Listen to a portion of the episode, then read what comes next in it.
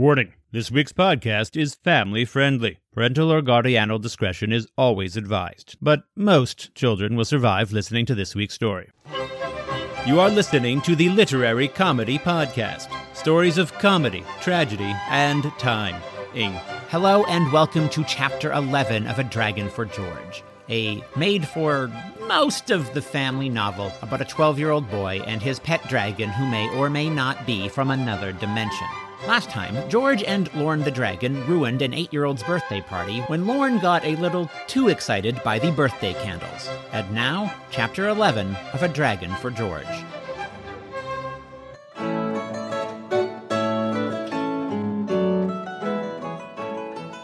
George led Lorne up another alley. If George's memory served him, the nearest high school should be a few miles west of Kenny's house. That meant they had to walk towards the setting sun. George insisted they stick to back alleys, now that news of him and a very real dragon was almost definitely spreading. They ran from alley to alley.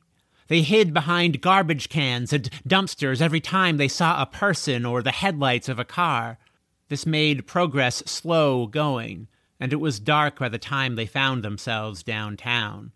I'll need to ask for directions, George said to Lorne as they came to a drugstore. He pointed to a pile of mulch in a nearby alleyway that was particularly poorly lit. Hide here, George said. The mulch included a generous amount of grass clippings, so Lorne was more than happy to oblige. George went into the drugstore and up to the counter. Hello, he said. Could you please direct me to the high school? I could, said the wrinkly old woman behind the counter. George waited for her to elaborate. She didn't. Will you direct me to the high school? George asked.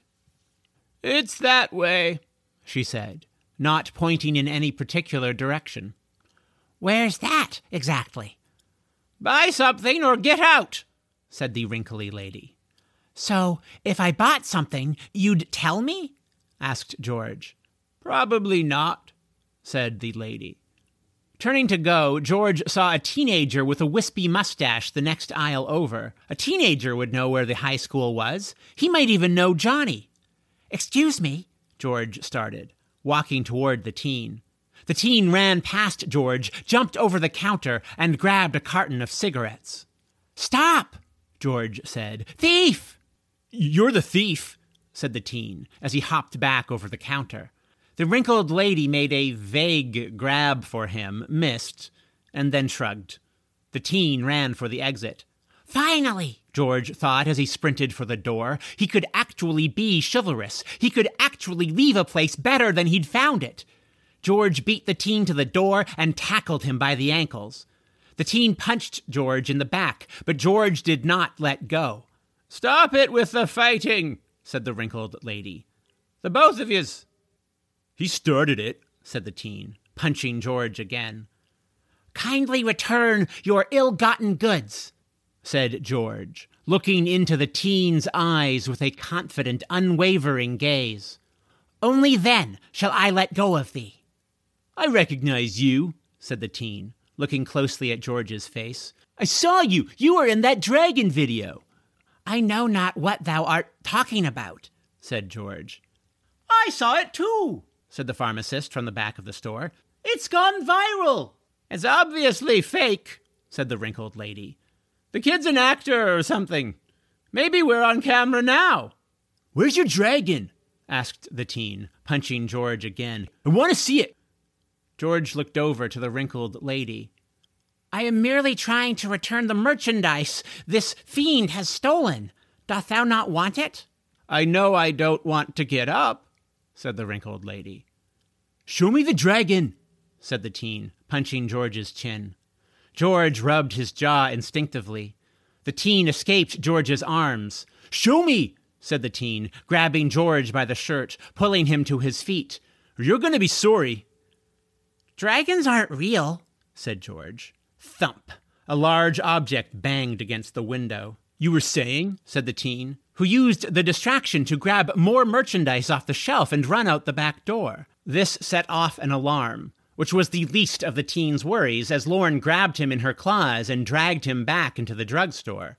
Stop, girl, George pleaded. His eyes darted to the lighters at the checkout, to the already messed up store, to the very confused pharmacist, to Lorne, continuing to drag the kid with the wispy mustache. George gave up on leaving the drugstore better than he'd found it, and settled on things not turning out as terrible as they usually did. Lorne! George yelled. Over here! But Lorne was in a frenzy worse than he'd seen before, screeching at the teen who shivered in fear. George removed the bridle from the cloth bag. He rushed to return the batteries to the noseband. See, girl, you like this, don't you? George pressed the button, but nothing happened. He looked at the batteries. They were dry now, but he'd put them in backward. Lorne flapped her wings, achieving lift, pulling the teen into the air. The teen grabbed the nearest rack, pulling himself back towards the ground. Lorne let go. The teen thudded against the rack. Bottles of echinacea and vitamin C scattered across the aisle. Lorne leapt back onto the teen. Get off him! George yelled, fumbling to right the batteries within the noseband. Get back, said the teen, thrusting a knife into Lorne's belly. No! George yelled, but the knife sounded as if it had scraped over stone. It had glanced off Lorne's tough hide. She thwacked the knife out of the teen's hand. The teen retreated, shaking in terror. Lorne raised her claw. George secured the batteries into place and pressed the button. The bridle sparked weakly but it did spark. Lorne turned her head. The pharmacist took her chance to run towards the back room of the pharmacy. The teen tried to follow, but Lorne caught him, whirling around, throwing him to the center of the store, knocking over the rack of vitamins and supplements. Lorne leapt upon him, baring her teeth and hissing. George sparked the bridle again ever so slightly. Lorne glanced at it briefly, but then turned back to the teen. Stuffing the bridle back into the cloth bag, George ran to the checkout. He grabbed a lighter, sparking a flame. Lorne leapt off the team and flew toward the flame. I almost got killed by a dragon, said the teen. That's awesome. Get out of here! George yelled, and the teen ran out the back.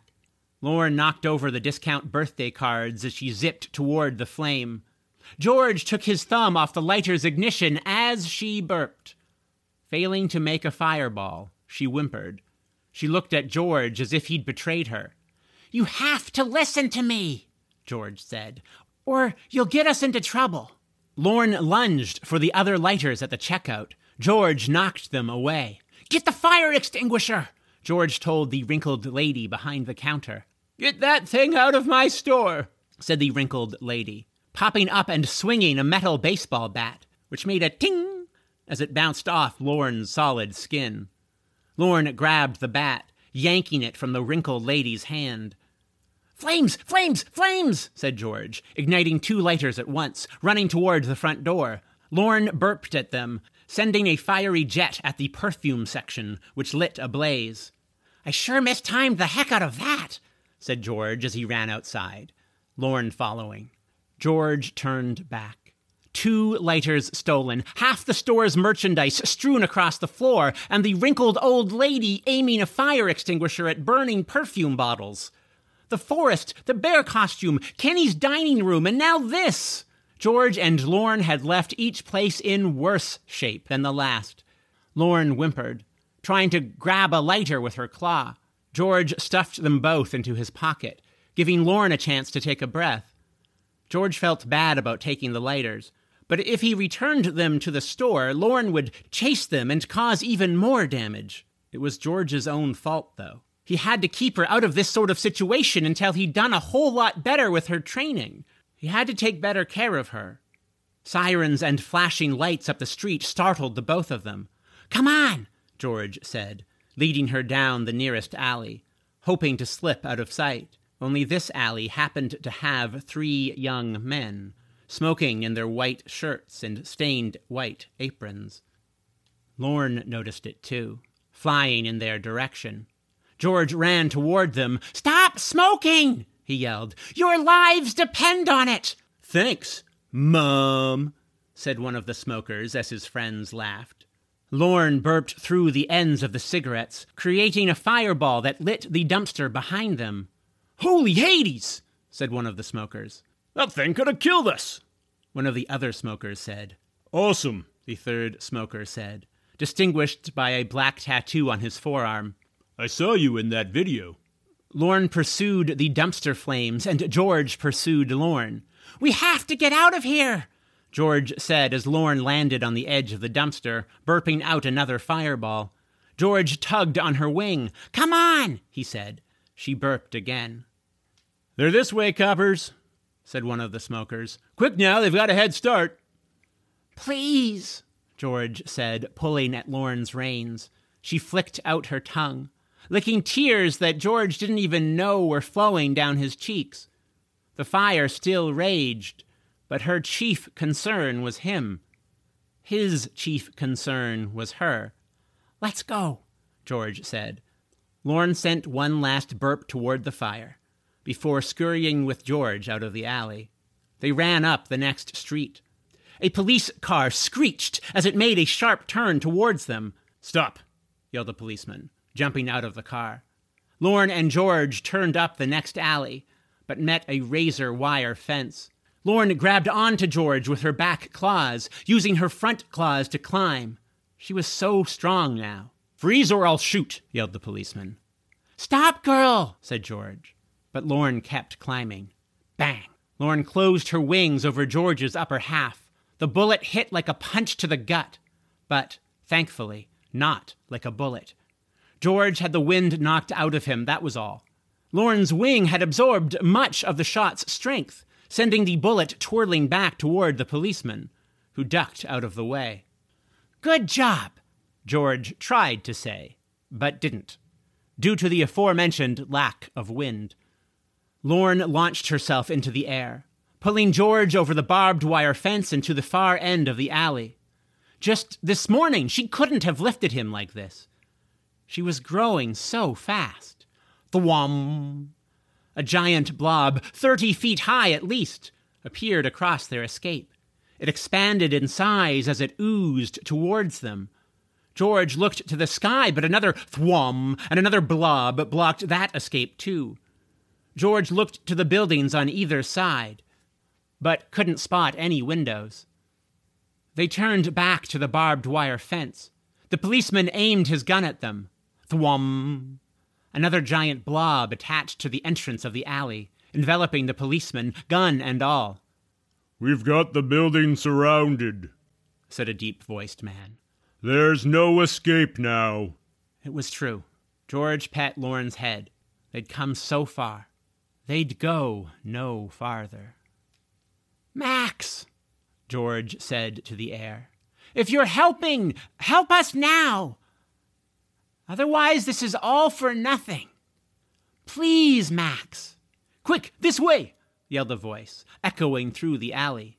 George looked around. The voice seemed to come from every direction. Below you! George saw her now, looking up at him through the grate at his feet. It was the damsel he'd first met in the gully only a few days before. You saved me, so now I save you, she said, lifting the grate. Thanks, Max, George whispered under his breath.